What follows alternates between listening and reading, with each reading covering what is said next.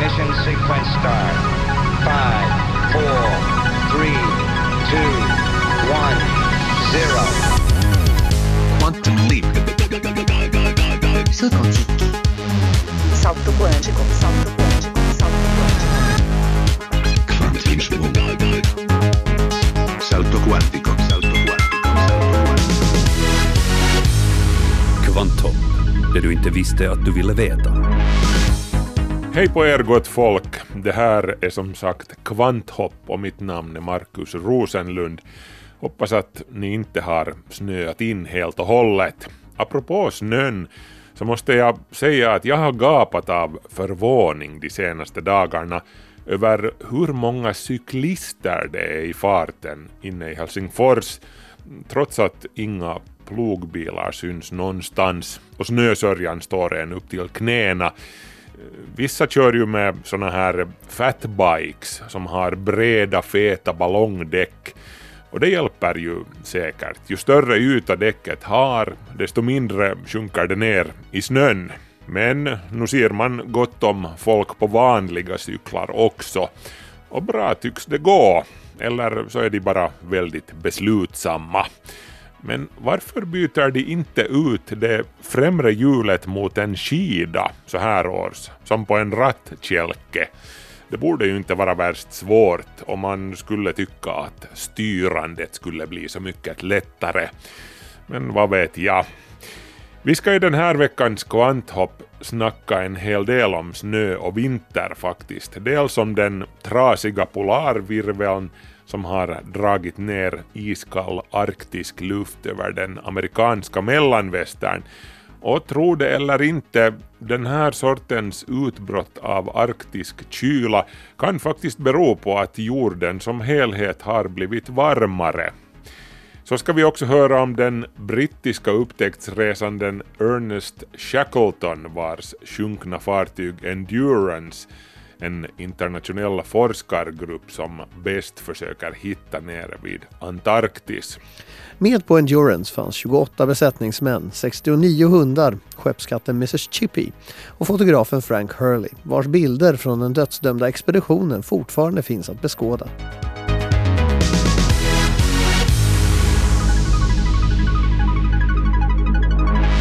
Det här och mycket mer i Kvanthopp som inleder veckans utbud med notiserna.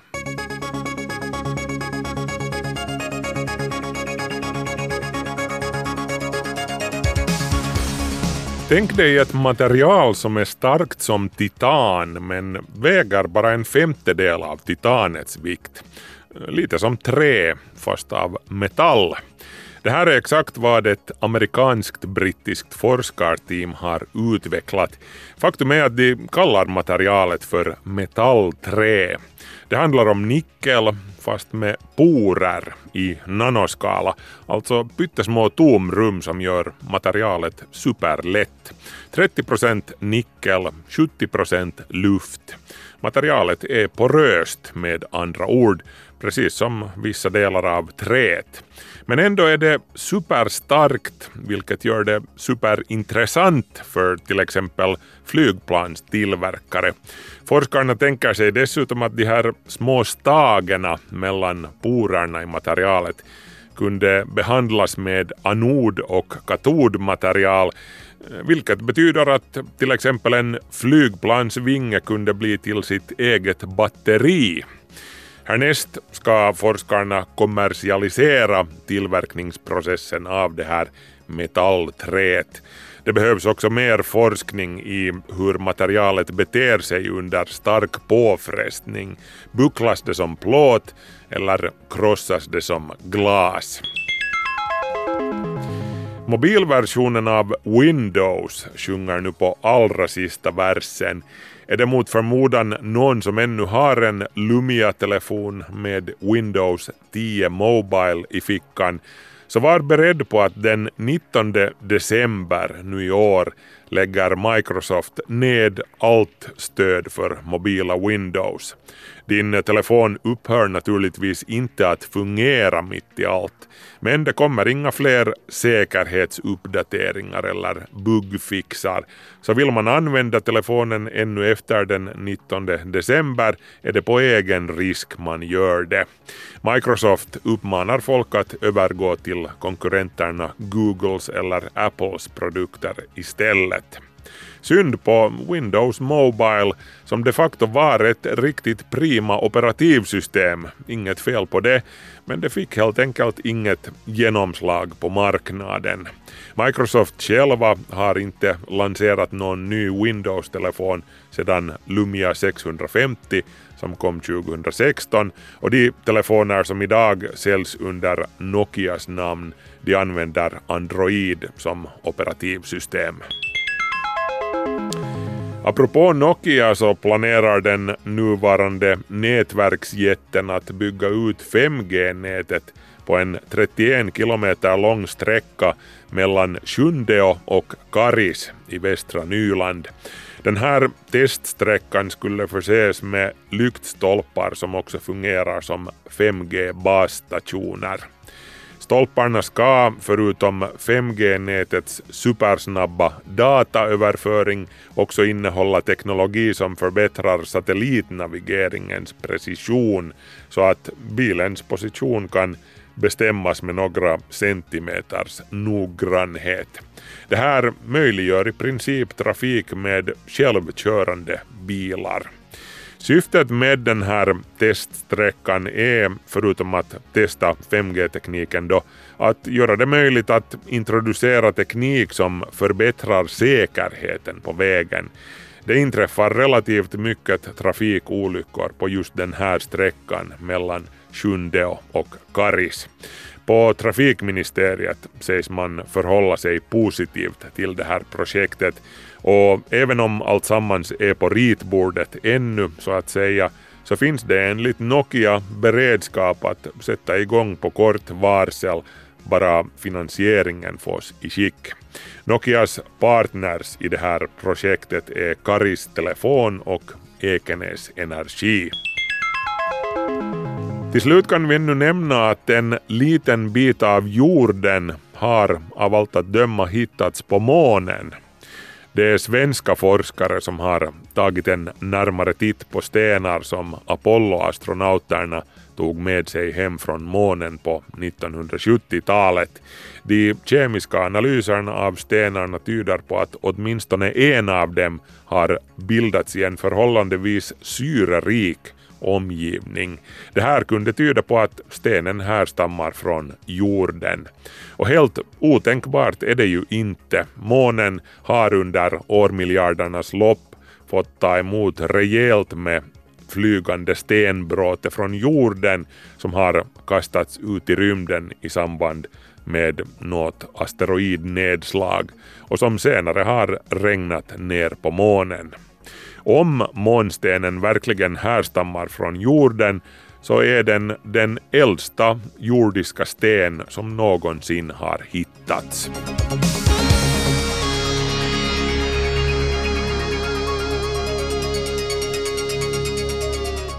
Jorden blir varmare, det här vet vi. Men det är lite mer komplicerat än så. En allt varmare planet kan faktiskt betyda, åtminstone på kort sikt, ökade utbrott av hård kyla om vintrarna här uppe i norr. Om det här ska vi snacka härnäst.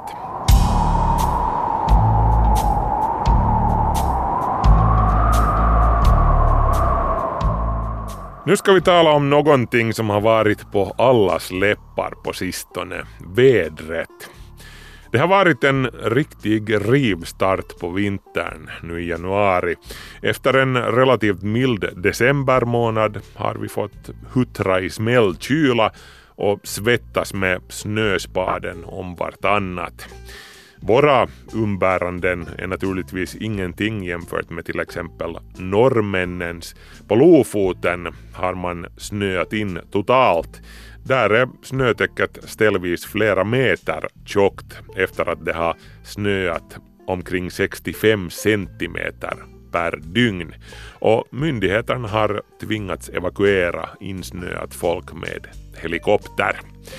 I USA där har snacket dominerats av den så kallade Polar Vortex, polarvirveln. Den rekordmässigt kalla virvel av bister arktisk luft som har spunnit ner norrifrån över den amerikanska mellanvästern. Temperaturerna har fallit ner mot minus 40-strecket Celsius, alltså, vilket känns som minus 50 på grund av den bitande vinden.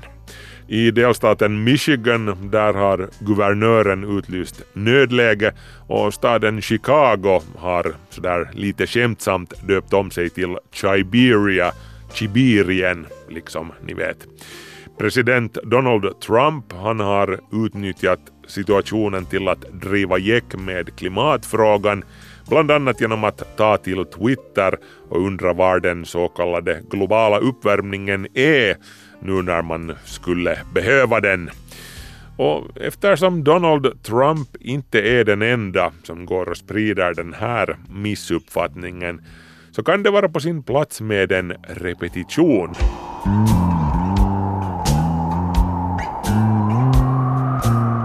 Den globala uppvärmningen innebär inte att det blir jämnt och konstant varmare överallt hela tiden, även om det i genomsnitt blir det på jorden som helhet.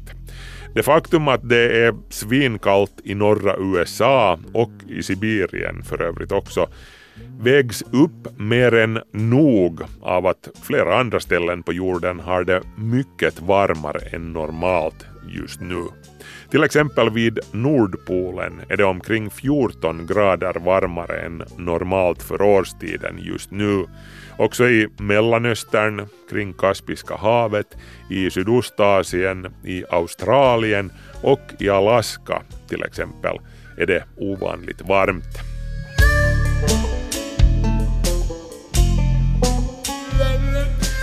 Men vi ska inte tala om värmen nu, vi ska ta en närmare titt på kylan och vad den beror på när det kommer till USA och mellanvästern där. Det är ju som sagt den så kallade Polar Vortex som än en gång skapar rubriker i USA just nu. Polarvirveln, den här karusellen av kall arktisk luft ett enormt lågtryckssystem som i normala fall snurrar där uppe över den norra polarkalotten. Eller faktum är att det finns två sådana karuseller där uppe ovanpå varandra. Den första, den undre av de här två karusellerna, kallas också jetströmmen. Den är en snabb luftström som kilar från väst till öst, något som jetplanen utnyttjar när de flyger från USA till Europa till exempel. Jetströmmen den snurrar året om. Det är den som ger upphov till och styr låg och högtrycken som ger oss vårt väder här i norr. Jetströmmen är inte helt och hållet en rund karusell. Den slingrar sig och vrider sig fram och tillbaka, upp och ner som en enorm flod av luft med sina krökar och krumbukter, eller som en drucken orm. Ovanpå den här slingrande karusellen finns som sagt en annan karusell uppe i stratosfären. Den så kallade stratosfäriska polarvirveln. Den uppstår bara om vintrarna och till skillnad från jetströmmen som slingrar sig under den är den rätt så cirkelformad faktiskt. Båda de här luftkarusellerna ovanför Arktis existerar på grund av de stora temperaturskillnaderna som råder mellan det kallare Arktis och de varmare nejderna längre söderut, de så kallade mellanlatituderna. Skillnaden i temperatur mellan nord och syd skapar skillnader i lufttryck. Luft flödar från områden med högtryck till områden med lågtryck. Det är så som vindarna föds. Vindar som sedan börjar rotera moturs här på norra halvklotet.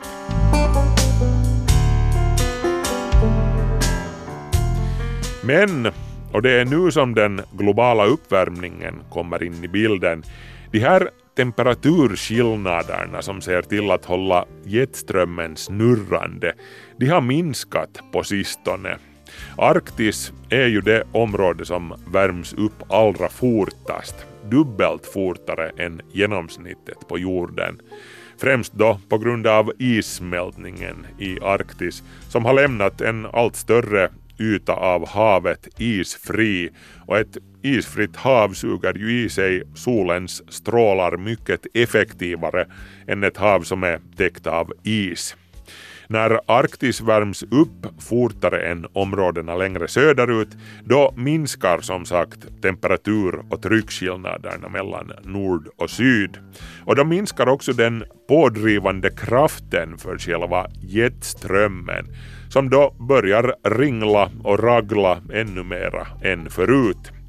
När jetströmmen ringlar sig extra mycket, när strömmens vågor blir tillräckligt stora, då fortplantar sig energin från de här vågorna uppåt i atmosfären tills den når den andra vindkarusellen där uppe, polarvirveln uppe i stratosfären.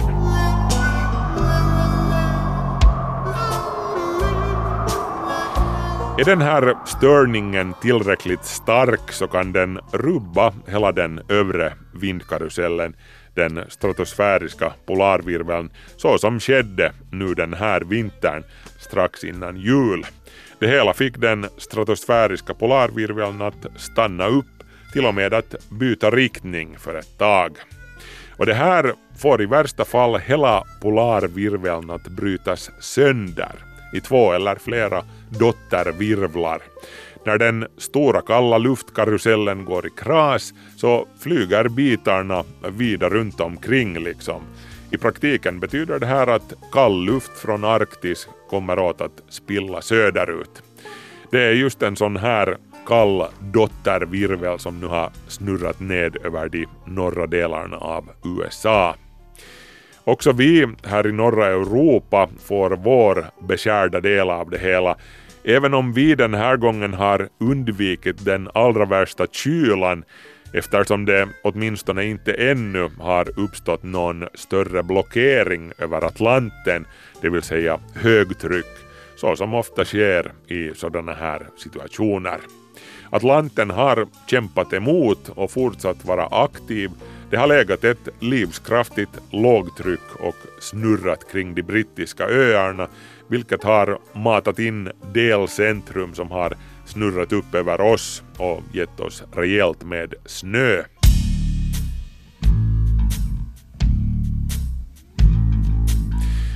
Det här då den stratosfäriska polarvirveln drabbas av störningar nedifrån och går sönder det är i och för sig ett helt naturligt fenomen som också i normala fall inträffar med några års mellanrum.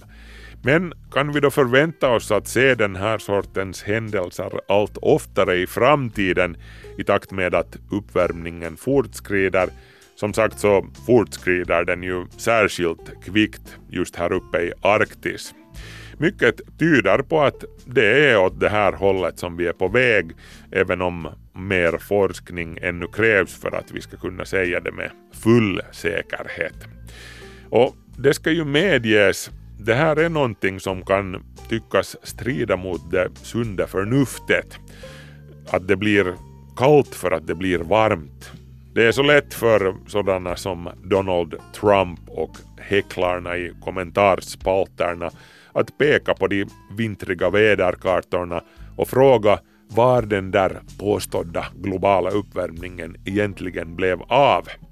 Visst, man kan ju försöka förklara som det är att den lokala kylan som vi temporärt upplever, eller i det här fallet amerikanerna, åtminstone delvis beror på att jorden som helhet blir varmare, så som jag precis förklarade. Men det är inte alla som vill lyssna med det örat medan de letar efter långkalsongerna och yllevantarna. Och det är väl en rätt så mänsklig reaktion. Även om vetenskapen råkar vara av en annan åsikt.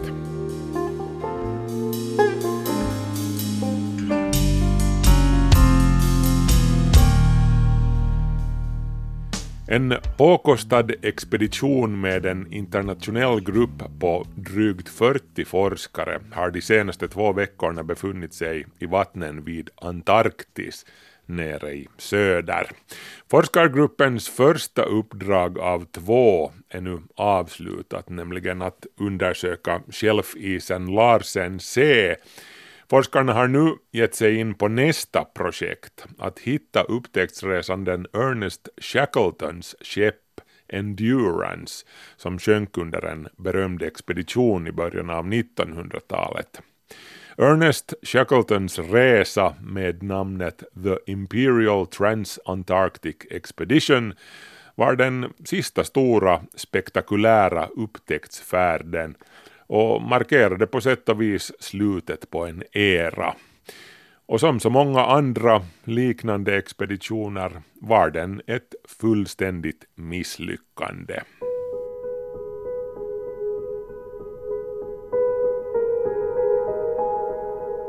Efter nästan fyra månaders kamp mot elementen och omständigheterna räddades besättningen på skeppet Endurance från sin isolerade vistelse på den karga elefantön i Atlanten mellan Antarktis och Sydamerika.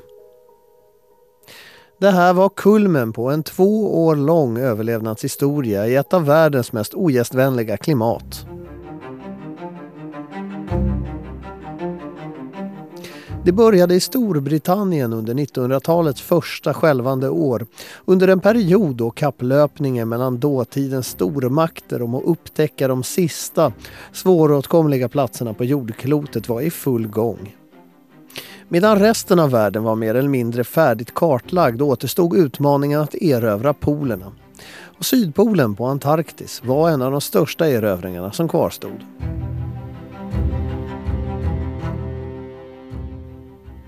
En av de som länge känt resfeber och äventyrslust var marinofficeren Ernst Shackleton. Shackleton var med i besättningen på upptäcktsresanden Robert Falcon Scotts resa till Antarktis mellan 1901 och 1904 och gjorde senare ett eget försök att nå Sydpolen några år senare men var tvungen att vända tillbaka innan man kunde uppnå själva målet. Han adlades dock för besväret. Här berättar Shackleton själv om expeditionen med sina egna ord inspelade på en vaxcylinder point within 97 geographical miles of the South Pole, the only thing that stopped us from reaching the actual point was the lack of 50 pounds of food. Another party reached for the first Drömmen att bli först i Sydpolen för Storbritanniens räkning kom på skam när norrmannen Roald Amundsen år 1911 lade den bedriften under sig. Mycket till Shackletons förtret. Men Shackleton, han var inte den som gav sig. Han tog fram en ny plan som gick ut på att han skulle bli den första att korsa Antarktis till fots. Tanken var att två skepp skulle nå Antarktis från kontinentens motsatta sidor. Den ena skulle landsätta förnödenheter och basstationer medan den andra skulle landsätta en expeditionsgrupp som skulle ta sig över Antarktis via Sydpolen till de landsatta depåerna och därmed var de första att uppnå den här bedriften. Skeppen Aurora som skulle runda Antarktis och ansvara för depåerna och Endurance på vilken Shackleton och hans landstigningsgrupp befann sig gav sig ut på sin resa 1914. Endurance gav sig av i augusti, bara dagar efter att det första världskriget bröt ut på den europeiska kontinenten. Med på Endurance fanns 28 besättningsmän, 69 hundar, skeppskatten Mrs Chippy och fotografen Frank Hurley vars bilder från den dödsdömda expeditionen fortfarande finns att beskåda. Efter att ha nått ögruppen Sydsandwichöarna i början av december 1914 fortsatte Endurance mot Antarktis och Waxel Bay, en vik som skulle bli deras landstigningspunkt. Snart plogade sig Endurance sakta genom den alltmer täta packisen mot Antarktis.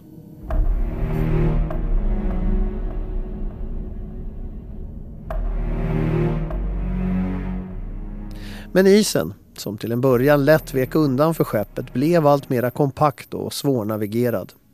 Efter några dagar hade man blivit tvungen att minska hastigheten nämnvärt och kröp sakta framåt. Ibland var man tvungen att stanna helt.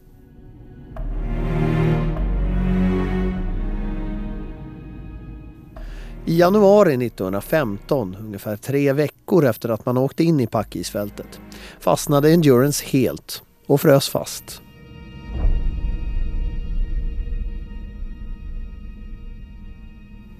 Motvilligt insåg Shackleton och hans besättning att de skulle bli tvungna att spendera vintern ombord och vänta på gynnsammare väder under våren. I nio månader drev Endurance sakta västerut, fångad av isen längs Antarktis atlantkust. Under den här tiden fokuserade Shackleton på att hålla uppe moralen, humöret och den fysiska formen bland besättningen. Men istället för att bli bättre blev situationen allt sämre. Isen släppte inte sitt grepp utan kramade skeppet Endurance allt hårdare. Mot slutet av 1915 sprang skeppet läck och började luta när isen krossade skrovet. Shackleton beordrade evakuering av besättning och djur och man slog läger på ett stort isflak dit man så småningom fraktade allt nödvändigt från skeppet innan den 21 november 1915 sakta sjönk under ismassorna.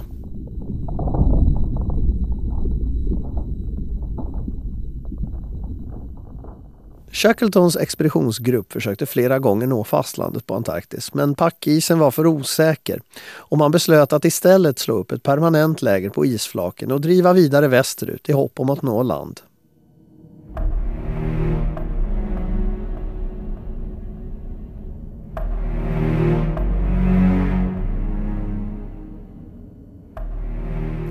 Efter nästan fem månader på isen började flaket visa allt tydligare tecken på att brytas upp. Vid den här tiden hade gruppen redan brist på mat. Man hade till och med blivit tvungen att avliva alla hundar och äta upp dem för att överleva. Shackleton beslöt att man skulle använda sig av de livbåtar man tagit från Endurance och ta sig till den obebodda och karga Elefantön i närheten. Han insåg också att någon räddning inte fanns att vänta där utan att man måste ta sig till någon av de norska valfångarstationerna på Sydgeorgien. En ö i Atlanten över tusen kilometer nordost om deras position.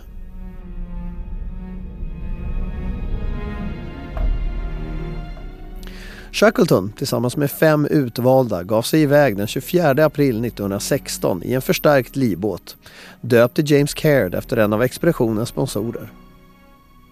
I två veckors tid färdades de i den lilla livbåten över öppet iskallt hav och fick konstant ösa båten och emellanåt hacka loss is för att inte kantra.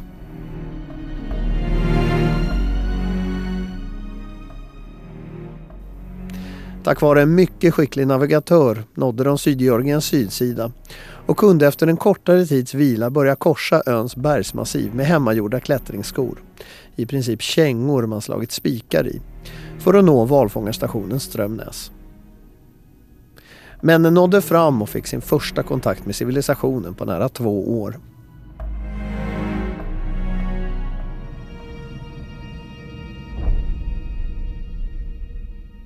Efter flera misslyckade försök att undsätta de övriga i besättningen fick Shackleton så småningom tag i ett chilenskt skepp som kunde ta sig fram till Elefantön och hämta hem männen.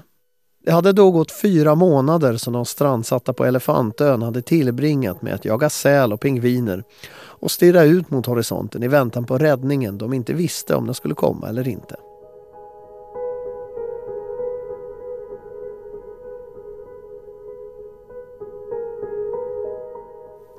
Samtliga besättningsmän på Endurance överlevde mirakulöst nog strapatserna, även om vissa blev av med stelfrusna tår och fingrar och Shackletons långsiktiga hälsa blev lidande. Expeditionens andra arm, besättningen på skeppet Aurora, lyckades placera ut sina depåer men skeppet slet sig från sin förtöjning och fastnade i havsisen i nära ett år innan det drev iväg ända till Nya Zeeland och strandsatte gruppen som miste tre medlemmar, bland annat gruppledaren, innan de kunde undsättas efter två år på Antarktis. Medan expeditionen och Shackleton själv inte blev våldsamt hyllad under sin samtid, man hade för mycket att göra med det pågående kriget, har man på senare tid fått upp ögonen för honom.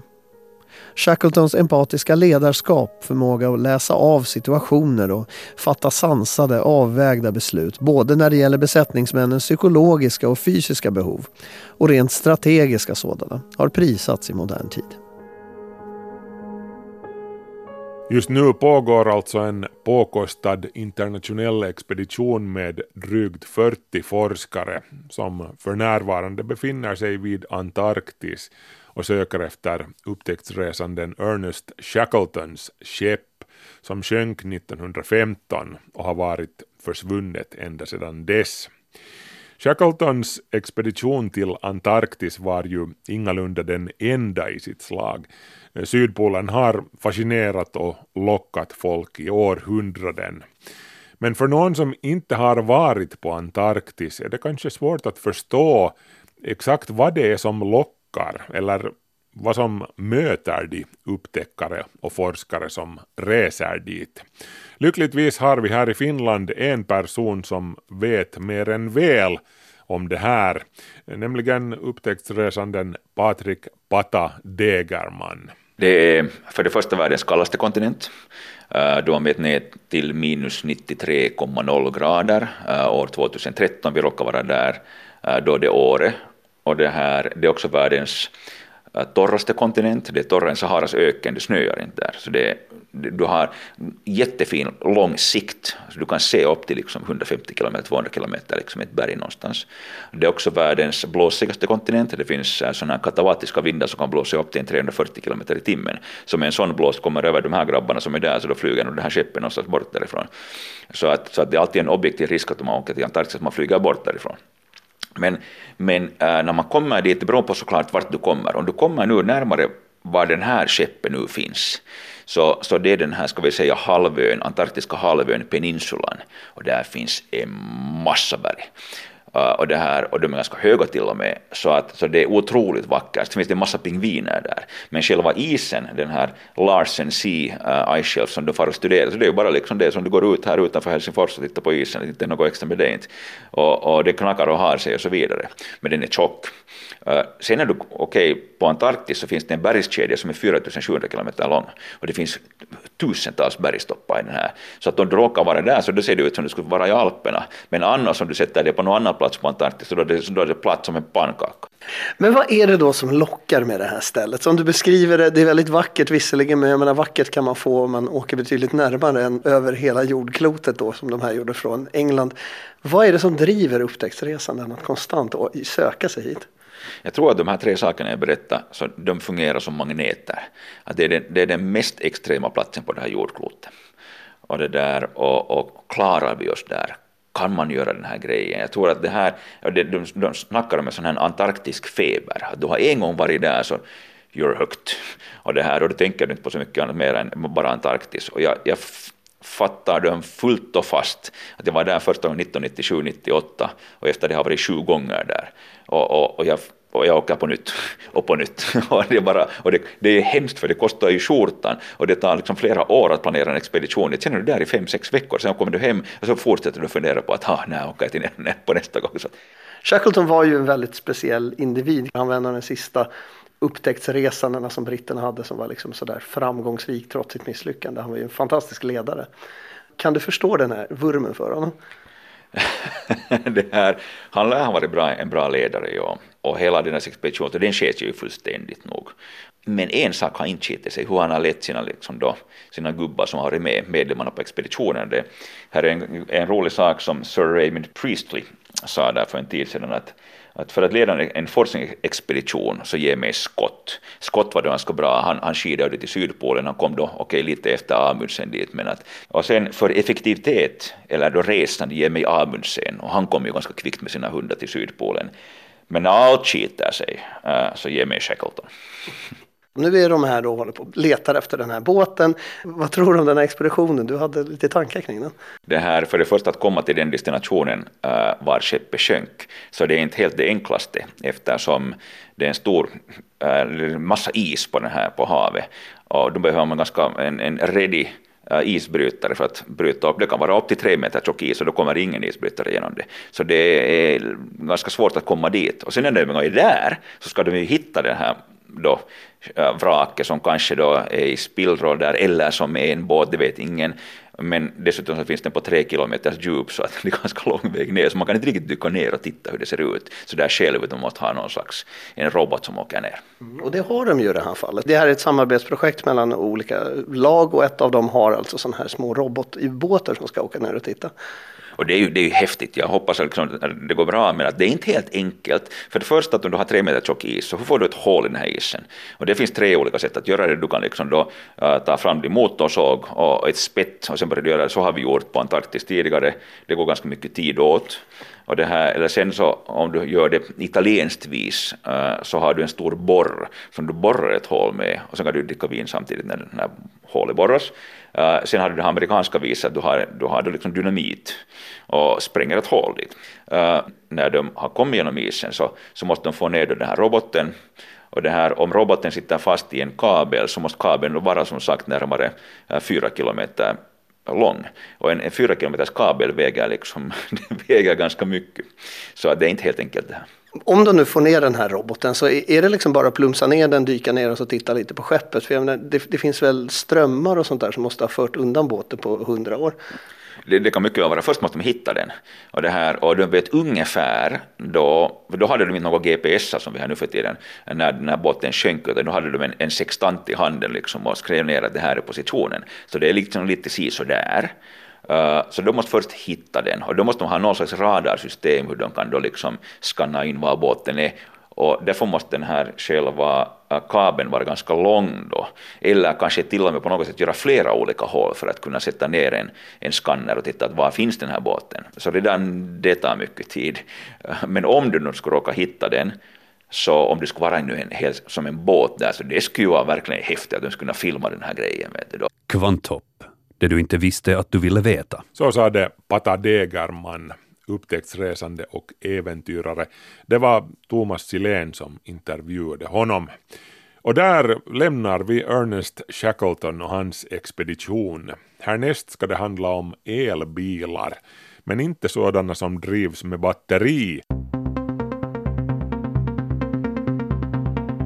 Och nu har vi fått besök här i studion av Axel Rapp Rappe här från svenska YLE.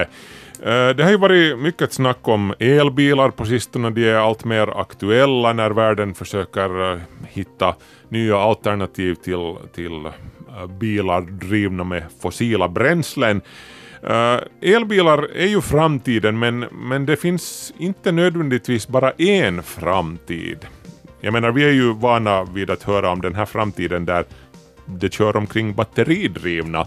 Mm. bilar på på vägen. Men det finns en, en, en annan väg, en annan möjlighet Axel, som du har skrivit en, en artikel om, bränsleceller. Kan du berätta lite om det här? Ja, eller vätgasbil. Det är alltså en helt vanlig elbil som har en elmotor. Men drivkällan är inte ett batteri utan det är då bränsleceller som omvandlar man tankar med vätgas och så omvandlas den här vätgasen till energi och så rullar bilen. Mm. Vad, vad, är fördelarna med det här?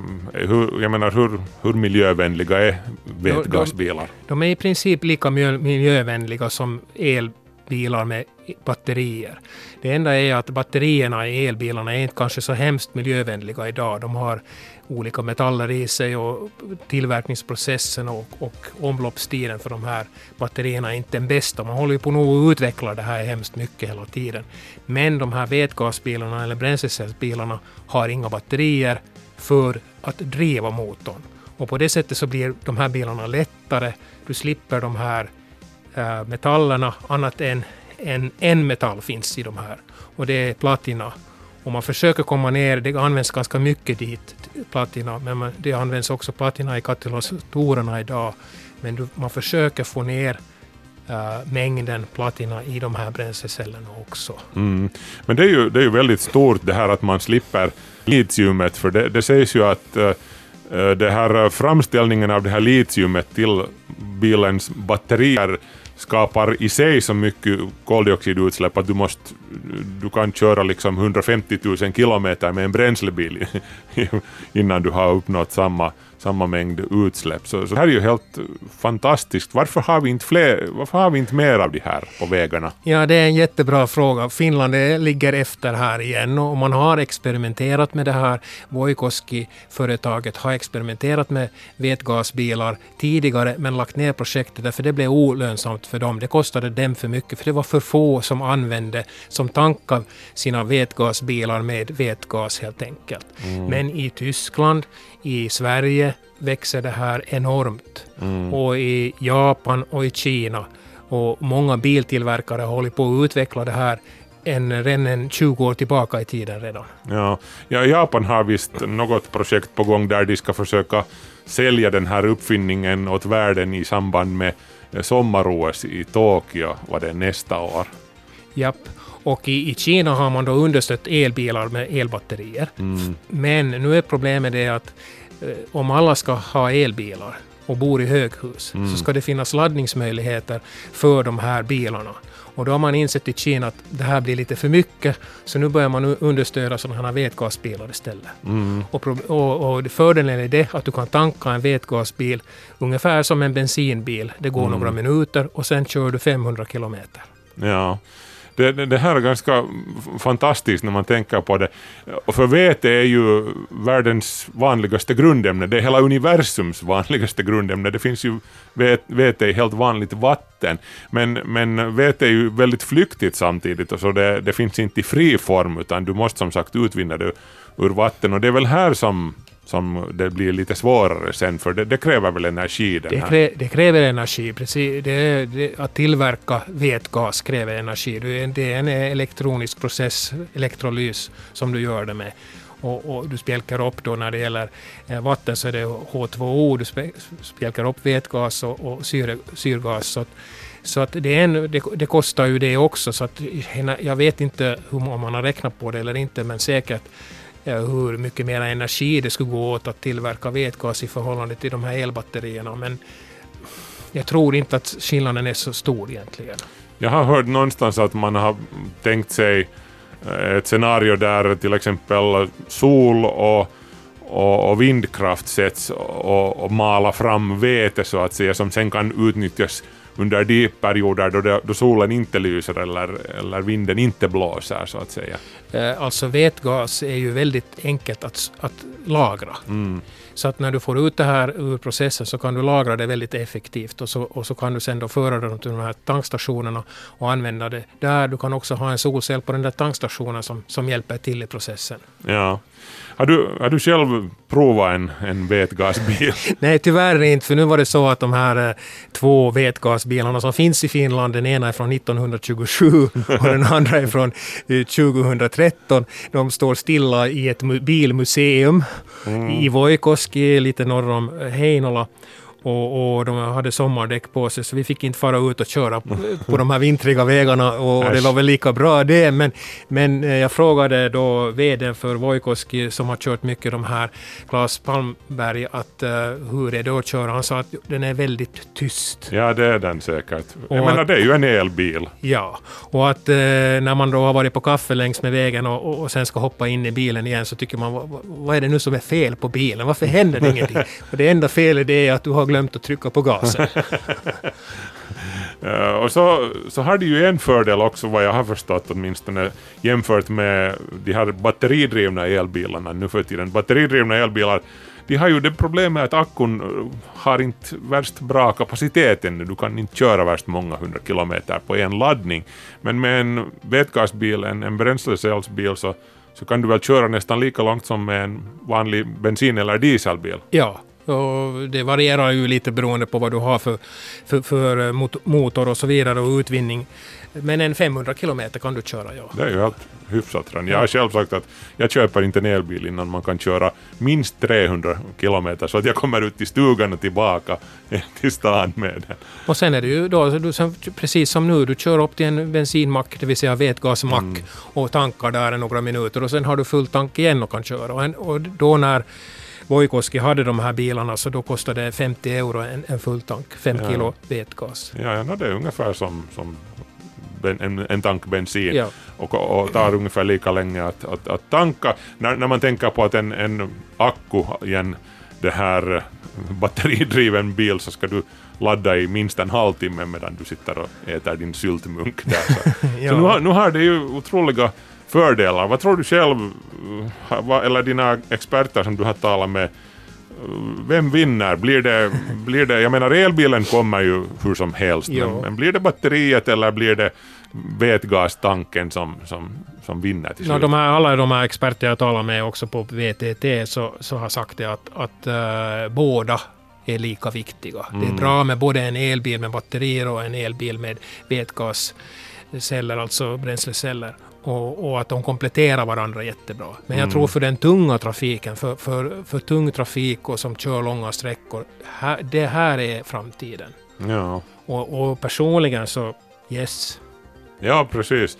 Eh, Det, det är ganska fascinerande. Jag har inte själv upplevt det här, men det finns de som säger att, att du kan alltså gå till en sån här vätgasbil och gå dit bak till avgasröret och sätta en, en mugg under där och fånga upp vätskan som droppar från det här röret. Så kan du dricka det sådär bara. Jo. För, för det är helt vanligt vatten. Det är helt vanligt vatten. Som- Och en fördel nu när vi har haft det här kolossalt fina vintern med kyla och sånt. En vätgasbil har inget problem med kyla. Nej, nej, för vete tvärtom så vete gillar ju kyla. Den ska ju, vete ska ju kylas ner för att kunna förvaras i, i flytande form. Så, så att, Och den producerar ganska mycket värme. Och ett problem med vätgasbilen är att den här, den här vrid, te, graden du får ut energi av vätgasen är en 60-70 procent, så går, du förlorar en del på vägen där. ja, Och det håller man också på och forskar kring, att hur man skulle få den här verkningsgraden bättre. ja. Nå, några år får vi ännu vänta innan, vi, innan det här blir... Men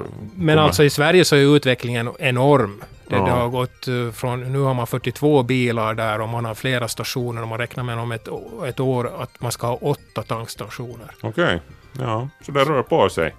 Japp. Det, det väntar vi på med spänning och iver. Och tack Axel Rappe, din, din artikel om uh, vätgasbilar finns alltså på svenska.yle.fi nu. Tack ska du ha. Tack.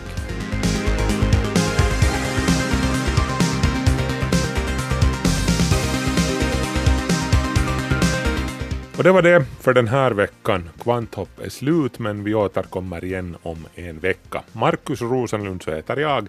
Ha det så bra, vi hörs. Hej så länge.